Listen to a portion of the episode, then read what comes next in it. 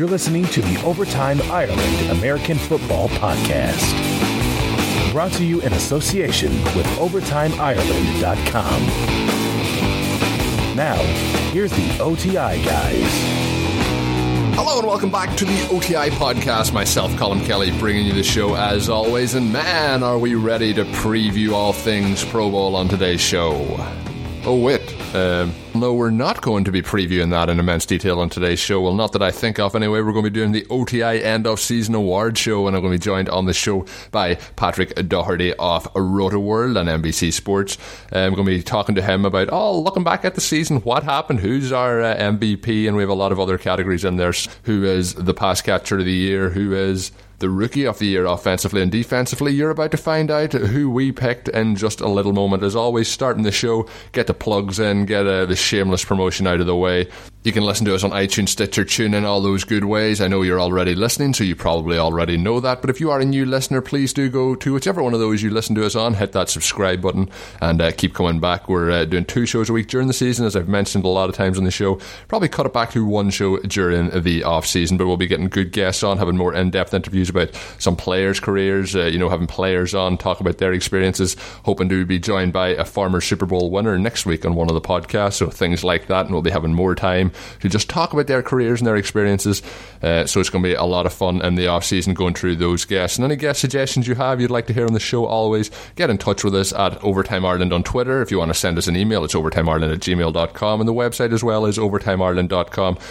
I do like to always thank you for your great support, uh, supporting the podcast and the site over the last couple of years, over the last couple of seasons, and uh, it has been immense this season. I really do appreciate all that you've done to help support the show, spreading it on social media and so on. And next week for the Super Bowl, we'll be running the competition along with Football America UK. We'll have a ball to give away. We'll also be giving away a seventy pound voucher courtesy of Football America to use at their store. So um, that there, I'm looking forward to giving something back to the listeners and thank you to them for their continued support as well, running competitions with us. They usually run our Super Bowl competition with us, and this year will be no exception. So thanks again to them.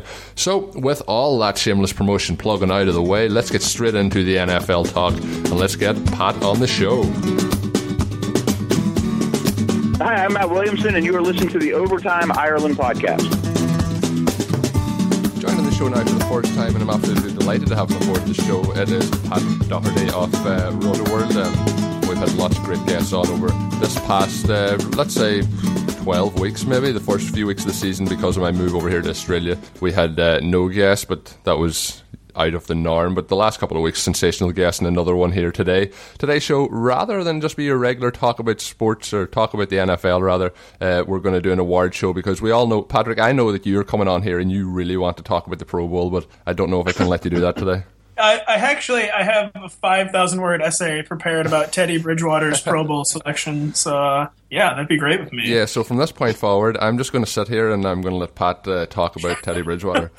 But uh, well, I actually and I actually was invited to the Pro Bowl, but I had uh, other plans. I have to watch down to the uh, Sunday night, so I couldn't go. Yeah, well, that fits uh, into what I have a note written here, and uh, there's been over 125 players uh, elected to this year's Pro Bowl due to people obviously not turn, wanting to turn up and stepping aside. So we have uh, this year is going to be the record for the most Pro Bowlers so far. There's over 125 players who have been elected to the Pro Bowl, so shows what uh, the players are thinking of at this time of the year. It is an honour to be elected, but it doesn't seem to be an honor to play in it. It's an honor to be elected, and it's not like they're making them, you know, go to some outpost. They're trying yeah, to send Hawaii. them to Hawaii, but uh, you think that would uh, be enough of a draw, but apparently not. It was interesting a few years ago too. Remember when it was in uh, Arizona. They had the, the Pro Bowl and the Super Bowl in Arizona back to back, but uh, that experiment obviously didn't help the players go, and now they've come back to Hawaii. Yeah, they did it in really Miami one yeah. time too, and yeah, I think that yeah that just failed spectacularly. So they they need to keep the Hawaiian without the Hawaiian carrot there. There probably would have been like 300 players named to the Pro Bowl this year. Yeah. It is, uh, you know, the Pro Bowl still, like going back years, the Pro Bowl was such an achievement to get to. It's still a great achievement. You're one of the best players in the league, but it just doesn't have that same effect. And we have a lot of questions always coming on Twitter of why do we play the Pro Bowl? There's no point in it. But at the same time, you still do get elected to it, the, first round of players, and then as well, there is a lot of good that comes out of it with, you know, money towards charities and so on. So I still think it's a worthwhile effort, but uh, the effort isn't always there from the players. Maybe a few too many Mai Tais been enjoyed uh, the week the week of the event.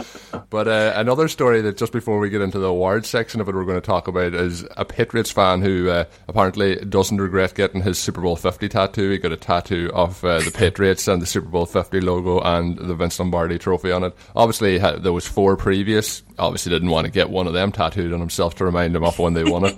But uh, let's go for uh, when we didn't win it. And um, he says he doesn't regret it, though. Do you think this guy should feel like an idiot? Well, I, I, don't know. The man he set a date with Destiny, and Destiny did not arrive. But I, uh, I don't think I've ever seen one of these cases where somebody got a tattoo and the team actually won the sporting event. I know, yeah, or they didn't like, uh, or they always claim too they never regret it, even yeah. if they get like a tattoo on their forehead, covering their entire face, saying Patriots 2015 Super Bowl champions. Yeah. You know, they're like, I felt right in the moment, and I'm not gonna I'm not gonna regret it now. Yeah, I have no regrets about the my face being unrecognizable now because of this unfortunate tattoo. But and the last one to wrap up before we get into the awards, um, I'm sure you've heard the story making the rounds. Well, it's been the last couple of weeks. There's been petitions for everything going on, and they're getting out of hand at this stage. But Carolina Panthers have a fan that has set up a petition, and he is uh, petitioning to not allow Cam Newton to ever return to CenturyLink Field. So he. Uh, he had a good game there this year, and he's uh, done very well for himself this season. And uh, apparently, because he is disrespectful and tore down uh, a Seattle Seahawks banner uh, in that their playoff game, that he should not not be allowed back uh, ever again to uh, CenturyLink Field. Yeah, well, you see, America, you know, we got 320 million people, and as you see, we've got a lot of really big problems. one of which, one of which is Cam Newton tearing down this banner. It's ripping the country apart, and I'm pretty sure uh, soon Donald Trump will weigh in on it and want to deport Cam Newton, and uh, and we're all very torn up about it over here. Yeah, that, so. that is future president of the United States, Donald Trump. yes. But uh, the funnier thing that I actually seen coming out of that after was that um, there's actually a petition from a Seahawks fan to petition against Seahawks fans from making petitions. So uh, I did see that. Yes, th- I think going, it was a radio host. Yeah, things going good up there in Seattle. But let's get into uh, what we came here to do: the awards section. The NFL season, obviously, in the books, and we had the playoffs. So we're going to try and do this from a, a non-playoff perspective. There is some awards that I've selected in it as well, and we will say that they are including the playoffs, and they'll be very obvious. But uh, starting off first, rookie of the year nice little crop of rookies this year. Todd Gurley was coming in with a lot of hype and expectation. Jameis Winston, number one overall pick. Then we had Amari Cooper down in Oakland. Had a very good start to the season, cooled off a little bit towards the end. Tyler Lockett, you know, he was taken in as a punt return man kind of to start the season for the Seahawks, but he had some major, major catches uh, down the stretch and looks like a, a great playmaker for them going forward. They were the four in mind for the offensive side of the ball. Had you anyone that you would add into that? And out of those four, who would you be selecting as the offensive rookie? I think no, I think it's a really solid group. Another really solid year for rookies. They seem to the learning curve doesn't seem to be quite as high as it used to be. The guys come in and just make huge impacts immediately. But I, you know, I'm based here in St. Louis, the former NFL city of St. Louis. so yeah, uh, yeah. So, but uh, I think I, I don't see how you cannot go with Todd Gurley. I mean, he was third in rushing despite only starting 12 games. He was only ninth in carries and you know, he's just kind of a, a man amongst boys. Average he averaged 4.8 yards per carry, where amongst running backs with 200 carries, only Doug Martin had a higher YPC there. So just a guy, you know, the, these days running backs almost never go in the first round, let alone the top 10. So yeah. he was going to have to be amazing to live up to that draft position, and I think he did so and more. Yeah, and he done it as well with the fact that basically the offense had nothing in it. Nick Foles was terrible. Oh, yeah. You know, he done it with nothing. and uh, Yeah, I mean, the kinda, court, kinda, in, the, the mold of uh, Adrian Peterson almost. Yeah, exactly. I mean, the Rams, no quarterback, one of the league's worst offensive lines, no receivers, no tight ends. I mean, defenses were free to just key in and tee off on him, and he just still had a monster year. So, yeah, I mean, he's he's a very special player. And before I get all the hit from the Minnesota Vikings fans coming in, uh, I am talking about previous editions of the Vikings with Christian Ponder involved, not this season's edition. But uh, with that, there you mentioned uh, living in St. Louis. What has the reaction been to the Rams leaving town? Well, I don't know. It's weird because it was such a slow motion disaster that I feel like maybe it's not as raw as it could have been because people have been afraid that Stan Kroenke was going to move the team for five or six years. So it's not really like we were blindsided, but I, I think people are more. It's kind of like we, St. Louis wanted to remain an NFL city, obviously, but I think kind of more almost like a screw you type thing at this point where we tried to give this billionaire $400 million. He didn't want it. I mean, we probably could have given him a billion dollars and he wouldn't have taken it. Yeah. He was so dead set on moving. And people are obviously very. Dis- I mean, NFL is besides arguably the Premier League's the you know the top sports league in the entire world. So we feel diminished as a city losing our team, but definitely, uh, I guess, not defeated. Yeah, it's funny because you know if you're looking at the Premier League, the the teams can't actually move because of the way they're set. They, they're set into them towns basically, so or yeah. cities. So it is it is strange to see teams moving around, but no, uh, it's a, a uniquely American hmm. thing. This like this un, un unhinged capitalism. Just the, you know, you got this.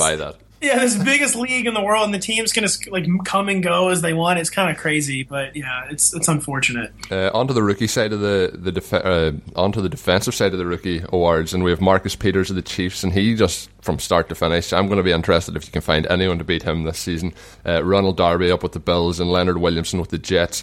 Uh, I thought Williamson had a very good season in spots consistency, uh, like with Darby was his kind of issue, but I thought Peters from start to finish uh, was absolutely incredible for the Chiefs. Yeah, that was going to be. I was going to say Marcus Peters was my choice too, and for that exact reason, just from week one through the end of the playoffs, he just he, just from the get go made an impact and just really solidified the back end of that. What ended up being a great defense there, and where they had the most questions was in the secondary, and yeah, it just looked like a. Yeah, he was a little up and down. He had some really, he had a few really bad games, but just on the whole, I mean, yeah, he was just very consistent performer. Played over a thousand snaps. I mean, just they did not, they didn't baby him at all, and he looks like he's going to be a star for years to come. Yeah, like with rookies, you're obviously going to have those up and down moments, but I thought he had a lot of up moments. And uh, just thinking back, I think it was week two. Uh, Peyton Manning obviously hadn't started the season well, but one of his first plays was a, a pick six of Peyton Manning, so I'm sure yeah. that boosted his confidence a little bit coming into the league. Yeah, so yeah, just like you almost very rarely does a rookie play a thousand snaps, yeah. so this speaks to the Chiefs clearly thought he was ready for a huge role, and uh, he proved them right. Uh, comeback player of the year, a few guys in here as well. We have another Chief and Eric Berry coming back, obviously from his illness. With Carson Palmer, he came back from the knee injury that he suffered last year. They were going so well last year up until his injury, and he came back and had a, a very strong regular season campaign. We'll leave, as we mentioned, the playoffs out of that one, and then uh, obviously Adrian Peterson coming back from. Well, are we allowed to mention that anymore? But he came back from. he came back he from not playing last season. He's he's the first person ever win comeback player of the year from being a bad father. Yeah, yeah, basically. So of those, you, know, you got two heartwarming tales. The other two guys coming back from injuries, and then you have one guy just coming back from being a terrible dad. Yeah, I was trying to figure out what way I would just lay that down as uh, what he came back from. We had Philip Rivers a couple of years ago who just came back from playing absolutely terrible for two seasons. So you know, you can't. You can't. Yeah, there, Rivers, right?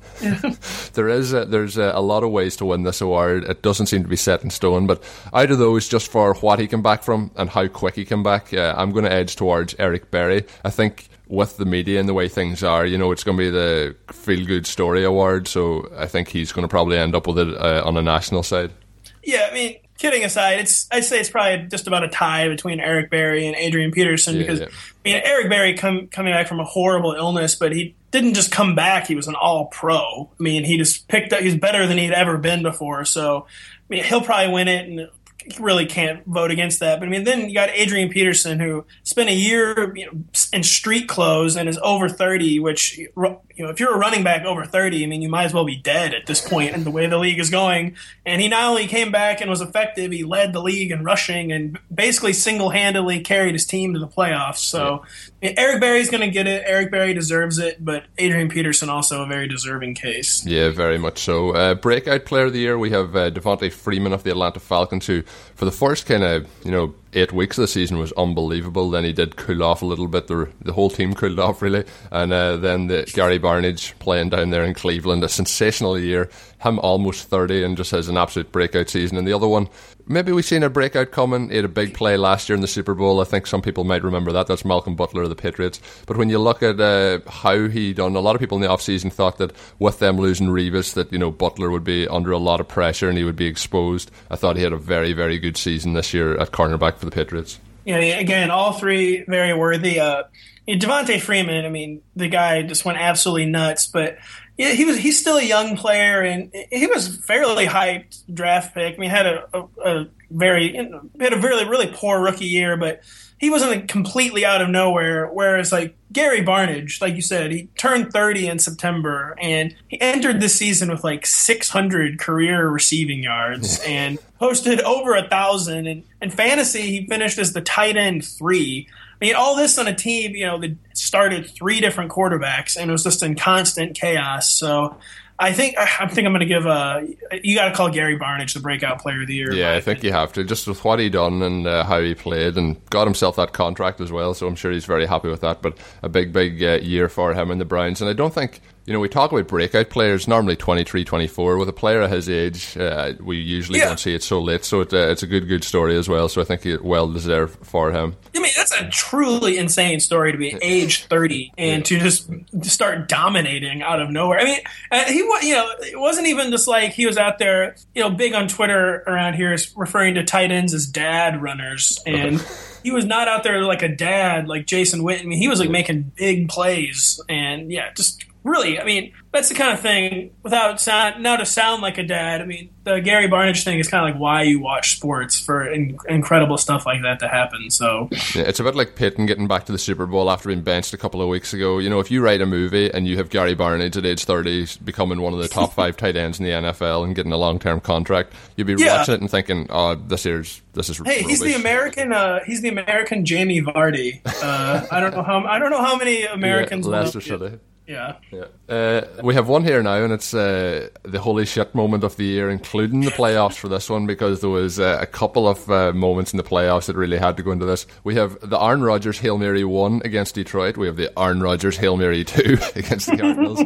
The sequel. The, yeah. The, Everything is sequels and reboots now, Yeah, I wonder will we have a trilogy. We'll see next season when we come back for it. But uh, the Ravens blocked the, a field goal, returned it for a walk-off touchdown against the Browns, and one of the most heartbreaking losses, I think, in Browns history, and there have been a lot of those heartbreaking losses. And then you have uh, the end of the Cleveland, or the end of the Bengals versus Steelers playoff game, and Odell Beckham losing control against the Carolina Panthers uh, earlier in the season.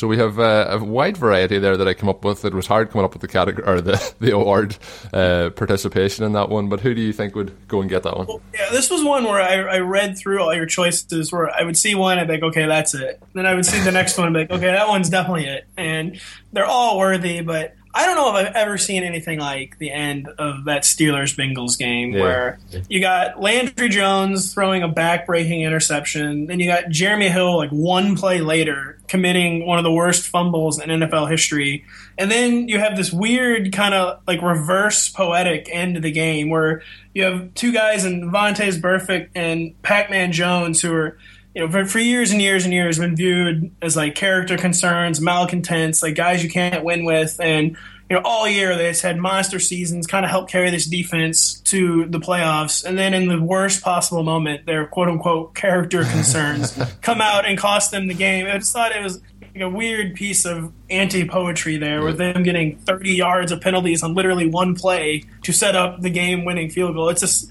really hard to make up. So I don't think I've ever seen anything like that. Yeah, that that was pretty bananas at the end, the way it all went down, and you know that after coming after that interception you mentioned with Burfict getting it, and just all the stuff that went down, that was absolutely crazy. I had actually completely forgotten about the Ravens uh, blocked field goal one. um, I actually had to Google to try and get some more suggestions for the list because I was just trying to jog my memory and I couldn't think. And that was one that came up that I had completely completely forgotten about, and it's something that I don't think we'll see for a long, long time again, being blocked at the end. But I'm going to go for the hometown decision here. I'm a Packers fan, and uh, the one against Detroit, the Aaron Rodgers Hail Mary, the first one, because we hadn't seen him doing it at that stage. I think I'm going to have to go that way. Just been, a, but again, Odell Beckham losing it against the Panthers was uh, pretty insane as well. The the worst play of the year, and there's only been two. Um, categories in this. Well, maybe we'll add a third. You mentioned the, the 30 yard penalty against the uh, Bengals. We'll add that one in as well. 30 yard uh, play for the Steelers. That'll be one of the, the selections. The other one is the Colts fake punt against the Patriots.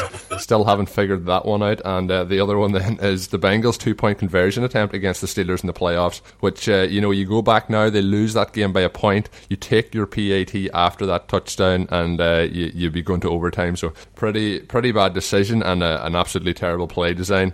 But I think there really is only one winner in this award.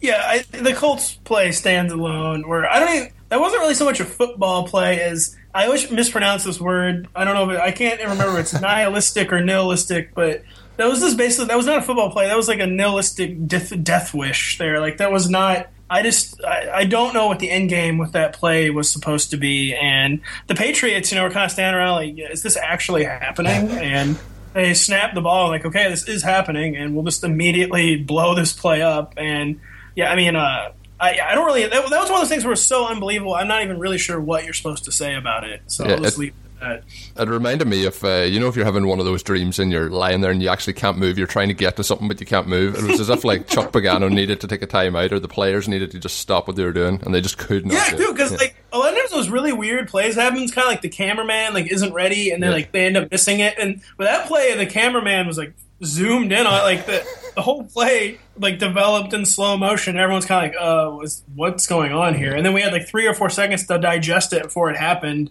and then it happened exactly as you would expect it to happen. So yeah, a very special moment. Yeah, it'll be interesting to see in the next Madden game when it comes out if they put in a glitch for uh, that play. But um, Next up, uh, pass catcher of the year. Uh, this one I put it pass catcher because I wanted the the tight ends included too, and really there is only one tight end to include in this category, and it is Gronkowski. We have uh, him in there, Antonio Brown, Julio Jones, and one that I think might surprise a lot of people, but I think that he had to be in this argument this season, and that is Brandon Marshall for the Jets. I just thought him getting traded over there this year. I thought he had a tremendous season and was a huge part of the success that they had. But I don't know if you would agree with him being in the selection process. No, I mean Brandon Marshall is about as a lot of these guys kind of had peaks and valleys this year, whereas Brandon Marshall Brandon Marshall is usually a peaks and valleys player, but yeah. he was so consistent all year. So I think he he deserves to be in the company here. But I think I have to say Antonio Brown, who I, I might have the stat wrong, but I'm pretty sure he had the second most catches and the second most yards in NFL history this year. I might have butchered that stat there, but I'm not sure. But I do know that basically over the last three years, every receiving record has gone into his name, whether it be yeah. receptions or targets. He has uh, dominated.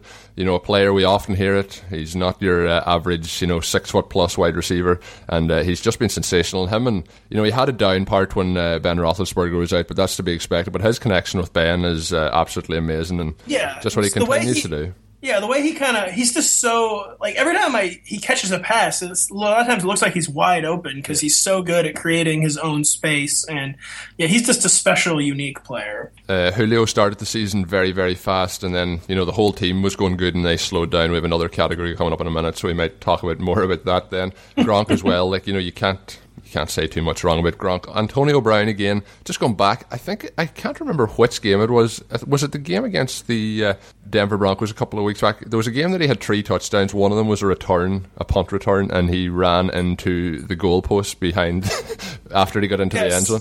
Um, have you ever seen a celebration quite like that? No, and I'm maybe that's a celebration I, of the. That honestly looks like an easy way to ensure that you'll never have children. I really not quite sure what the thought process was there, but I I've never seen anything like that, and I certainly hope I've never seen anything like that again. Yeah, let's uh, hope he had on a he had his cup in that time. And uh, next up, defensive player of the year, we have J.J. Watt, Josh Norman, Tyrann Mathieu, and Aaron Donald of the Rams. Um, I think Donald at the start of the season was playing really really good football. The team again slowed down, so part of the success is going to go away from that. Uh, I think it's really down to the other three guys, but I thought I'd give him an honourable mention there. No, yeah, I'd you know I I'm not going to go against J.J. Watt, where he's kind of almost like Adrian Peterson in a way, where usually if you got a player carrying a team, like not know, it's nothing's ever single handed in the NFL, but a lot of times if a team is getting carried to the playoffs by like the sheer will of one player's dominance, it's a quarterback. But in the Texans instances, I, instance, I think really J.J. Watt almost single handedly carried them to the playoffs. And granted, they got absolutely destroyed, but he was playing hurt and it's been a really, really long time, maybe never, since we've seen a pass rusher like J.J. Watt, and I think he's just without peer right now on the defensive side of the ball, and I think he definitely deserves the award again this year. Yeah, I think what we're seeing from J.J. Watt is sensational. Um, it's his third season in a row with 15 or more sacks, and this, if he wins it this year, will be his third time in four years winning this award. So he's just been amazingly consistent since he's come into the league, and at the moment, uh, well, I don't think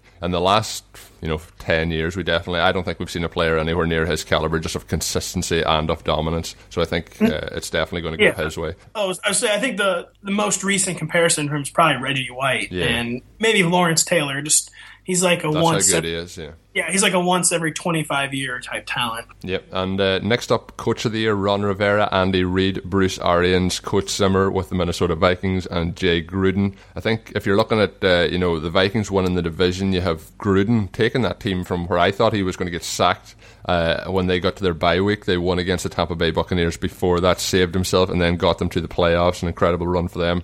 Ron Rivera, just over the last two seasons, has been sensational with that team. Andy Reid going from one and five to the playoffs, and then Bruce Arians, but like Ron Rivera, has been very consistent over the last two years. So taking the playoffs out of this, um, where are you rolling with that award? Yeah, I mean, all five very worthy. Uh, it's really hard to make a choice, but I'll probably say Bruce Arians just because he's implemented his vision so perfectly on offense where they, they kind of ride one back and they have a lot of receiving threats. They take a lot of deep shots. I mean, they just you know, ended poorly for them, but just such a fun offense to watch. And then they have a defense that just constantly overachieves. They just lost their amazing defensive coordinator last year, and but didn't really miss a beat this year, even though it didn't have much pass rushing heat. And they had a lot of talent in the secondary, but not a whole lot of talent in the front seven, but just still so good. And all, very few teams have taken on the identity of their coach the way the Cardinals have taken on the identity of Bruce Arians. And all three years there, I mean, they've gotten better under him than they were the year before. And I think I think he, will probably win the award. I think he well, he probably won't because he's won it so many times already. People are probably tired of voting for him. I, I, I think he was the coach of the year this year. Yeah, he had a great year and just to go against you, I'm going to go with uh, Ron Rivera. I think all the stuff you said about Bruce Arians is very true. If you'd have picked Ron Rivera, I probably would have said the same stuff yeah. about Bruce Arians. They're both really up there, and you know, over the last uh, basically uh, 25 games. They have lost one game uh, in that span. They have been absolutely amazing uh, all the way through. They're now getting to the Super Bowl. I know we said we weren't taking the playoffs into it, but he's just uh, this team is playing. You talked about identity. There's no other team in the league playing this loose. They remind me very much of the Seahawks when they went in and destroyed the Broncos oh, yeah. two years ago. They're just they're loose. They're relaxed. They're playing how they want to play. Good defense, and you know we talk about this offense and how much they run the ball, but there is a lot of big plays in it too. Whether it be through the run game or whether it be through the pass game, and you look at who they're passing to, the players that have been developed in this system. Um, it's just a, a, great, great year, and I think he's done a tremendous job, along with the rest of his coaching staff, obviously, to bring this team to where they are now. So, uh, two very uh, definite, you know, if either of those guys win the award, I have absolutely no issue with the Two great seasons from them. And as you mentioned, Arians has won it twice already over the last couple of years, so maybe that just gives Ron Rivera a little bit of an edge, maybe when the voting's done. Yeah, we'll, we'll, see how that goes. Um, next up, most disappointing season, and I did mention the the punt uh, attempt for the Colts, so we'll throw them into this category the Ravens, the one thing we mentioned to the Ravens, they did win that game against the Browns, but just with all the injuries this season, I picked them to be the AFC representative in the Super Bowl prior to the season, so it's been disappointing from that perspective. But um, they just had so many injuries, so beat up. But I think I'm going to put them in there. And the Falcons too started the season five and zero, oh and really did fall away after that. Uh, maybe proved how good of a team they really are at the end of the season by uh, how the, how it went. Some teams, you know, can, you can jump out to that fast start and you can jump out to a slow start. It's how you end up at the end of the year that really proves how good the team is, and they just proved to not be all that good. Um, out of those three teams, which way are you going?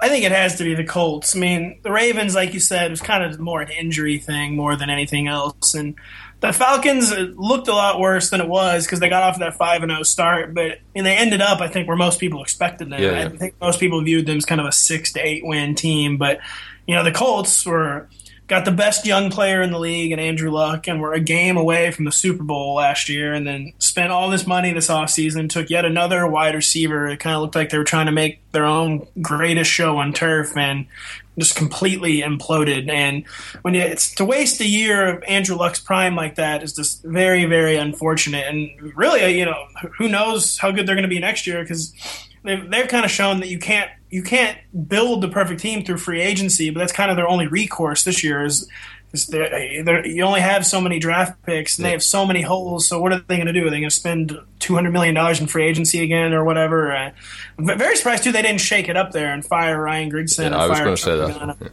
Yeah, so I think you'd have to go with the Colts as the most disappointing team in the season. Yeah, and being the most disappointing team, as you mentioned, I was shocked that both of them, the GM, Ryan Grigson, and uh, Chuck Pagano, both got extensions. I was absolutely shocked when that decision was made. Uh, you know, though it had been rumours that they weren't getting on very well, and the way the team has just been developed. You know, Grigson did uh, draft Andrew Luck. I think anyone could have drafted Andrew Luck with the way yeah. he was coming out. So you and I drafted Andrew Luck. Yeah, I mean, so, so uh, monkeys a cigarette could have drafted Andrew Luck. So. Yeah, so he's been kind of. I think that there's really helped him along quite immensely. and um, just the Falcons, on the other hand, they were the one team out of the tree whose season wasn't derailed by injury, so they're in as well. But I think I have to agree with the Colts. You mentioned Andrew Luck, obviously, uh, a year out of his uh, great career so far. Uh, next up is the moneymaker of the year. I only have two selections in this. They're both uh, who players who were in the free agent year who will be free agents now and uh, are expecting to get paid money. Uh, I've put down Josh Norman because he was one of the selections we had for the defensive side of the defensive player of the year, and the other one is Kirk Cousins, who at the start of the season I was probably his worst fan in the world. Uh, didn't think we were ever going to see anything from Kirk, but he uh, had a tremendous season to finish off, and um, both of those guys are definitely taking some money to the bank.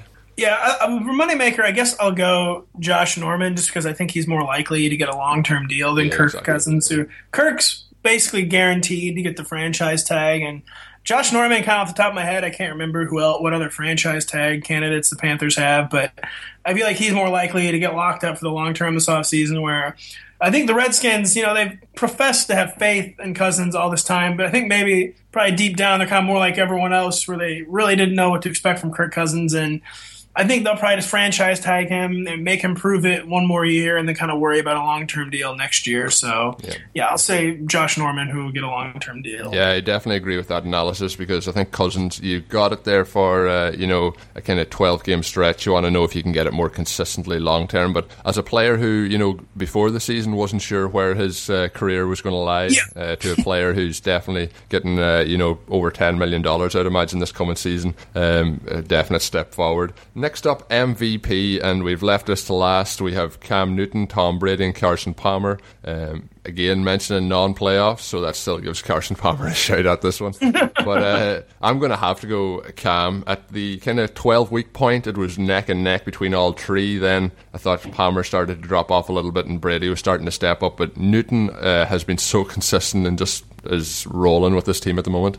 Yeah, I mean, I think it's got to be Cam, and I feel like the the case against Cam has nothing to do with Cam, but the people who try to argue it's not Cam, it's just well, look how many talented teammates he has. But the guy had 45 touchdowns, just a big play machine, and people all year talked about how Tom Brady's weapons were kind of banged up and hurt, and how he only had Gronk and his offensive line's hurt. But Cam Newton is throwing to guys, you know, a lot of people never even heard of. Yeah, yeah, he's throwing to a thirty year old, a thirty year old like re- retreat deep threat, and Ted Ginn's is number one receiver, and you got guys like Corey Brown, just like the stuff. What he did, I mean, the lemonade he made out of these lemons in offense is just shocking, and this I, I it's been so long since I've seen someone throw the ball like he does, just throwing lasers yeah. and. Yeah, I think he's got to be the MVP. Yeah, I agree too. Um, you mentioned throwing the ball; it definitely has improved the last two seasons. But he throws it in a way, you know, there's really no way that a defensive back can actually make a catch. Like he can't. It's very. He got intercepted by Peterson, but it was a very a wayward throw. But when he's throwing a short pass, it's unless it's tipped and then caught by a second person, it's very hard for them to be intercepted. Just with the, the pace he puts on them. But he, he's starting to throw a few touch passes, and we've seen one of those in the playoffs as well. And it was a wide pass to the left and uh, just over the defender's outright outstretched hand. So he has improved a lot in that category. So that's all the uh, awards that we came up with to do. But uh, I just want to obviously get into the deep analysis now of uh, your score prediction for the Pro Bowl. oh God, uh, eighty-two to seventy-five. Say yeah, I'm gonna say yeah, 56 to 44. Uh, yeah. I don't, I can't remember who the celebrity captains are this year, so uh, I'll just say Yeah, I'll say 56-44 AFC, even though they don't do AFC NFC anymore. That's my shocking prediction for the Pro Bowl. Um, that- and obviously, the the main game coming up is the following week, the Super Bowl. Um, we'll just do a quick little bit on that there. The uh, obviously the Broncos and the Panthers. Since the game has finished uh, on Sunday, and then we've been looking, I've been starting to look a little bit into the matchups. I'm I was very confident to start that the Panthers were going to run away with this, but uh, the Broncos, with looking at it, are starting to give me a little bit of uh, pause for thought. Yeah, I mean, I'm going to pick the Panthers, but the Broncos defense most of the year you know, was clearly the best defense in the league. And then they kind of closed the season on a kind of a quiet note. Yeah, Down the stretch, yeah. they weren't dominating the way they did the first three fourths of the season. And then against the Steelers, I mean, it's kind of Broncos were very lucky to win that game. But you know, the defense that showed up against the Patriots shows up against the Panthers. I mean, the Panthers are definitely not going to have their third straight blowout, but just with the way the Broncos offense is playing, I just don't see how they can beat. I mean, Carolina is hitting on all cylinders yeah. like few teams in recent memory, and I, I just it'd be a great story if Peyton Manning wins, but it's probably going to be his final start. But I, I just do not see how the Broncos beat the Panthers. Yeah, uh, you've kind of talked me back around to it again, but I just some of the matchups. I think over the next week and a half we'll hear a lot of talk, and I think uh, it might be actually good for the Panthers because it might quieten them down just a little bit. Uh, you know, to get them. Um, reset and ready to go because the worst thing that can happen, we talked about it in the recap show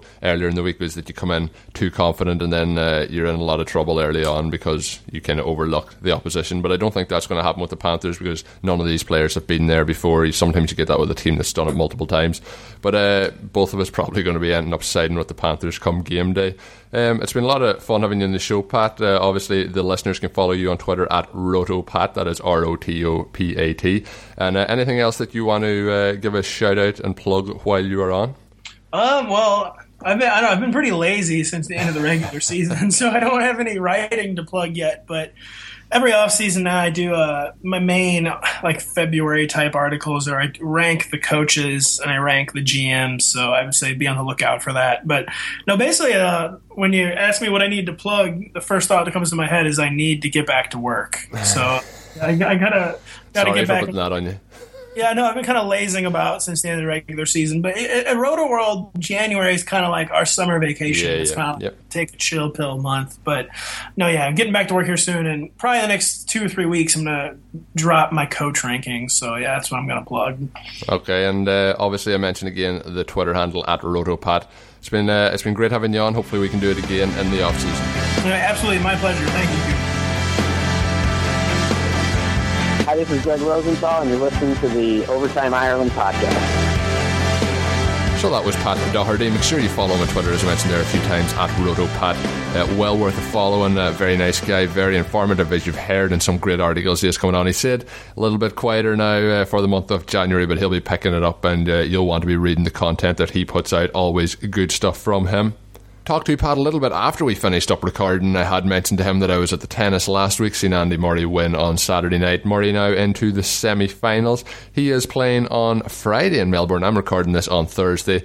I am off work today, and after work yesterday, I was very, very tempted to go to the tennis this evening, which has Roger Federer playing against Novak Djokovic. Tickets were available when I first looked, and then when I actually decided that, yeah, I think I will go the tickets were sold out. So uh, you sleep in and you definitely lose. You snooze, you lose. That is actually the saying I was looking for. Uh, I don't think there is a sleep in, uh, you lose saying. So you snooze, you lose. And uh, the tickets were expensive. They were $270. But I was thinking, oh, I'll just I'll head along and it's uh, going to be a great event. But I missed out, and uh, you live and uh, you learn. So the next time, I think I'll pounce a little bit quicker. But the Pro Bowl coming up this weekend, I'm sure you're all very excited about that, as we joked a few times. But probably watch uh, some of the highlights and maybe some unique plays. But I'll not be staying up for that one. I'll be uh, taking this week off from watching the games and uh, getting ready for the big one next week, which is the Super Bowl. I mentioned earlier in the show we're hoping to have some former Super Bowl winners on the show over over the next two shows shows. We'll be doing two preview shows next week rather than, you know, we usually recap and then preview. We'll not be recapping the Pro Bowl, um, as you can have guessed by the tone of the show. And uh, talking strictly about looking forward to the Super Bowl between the Denver Broncos and the Panthers. And I am looking forward to those guests that we have in the pipeline. So do come back, make sure you're subscribed, get the show instantly once it goes live. And until then, have a good one. Thank you for listening to the Overtime Ireland American Football Podcast please follow us on Twitter at Overtime Ireland. Check out OvertimeIreland.com and continue to spread the word. This has been an Overtime Ireland production.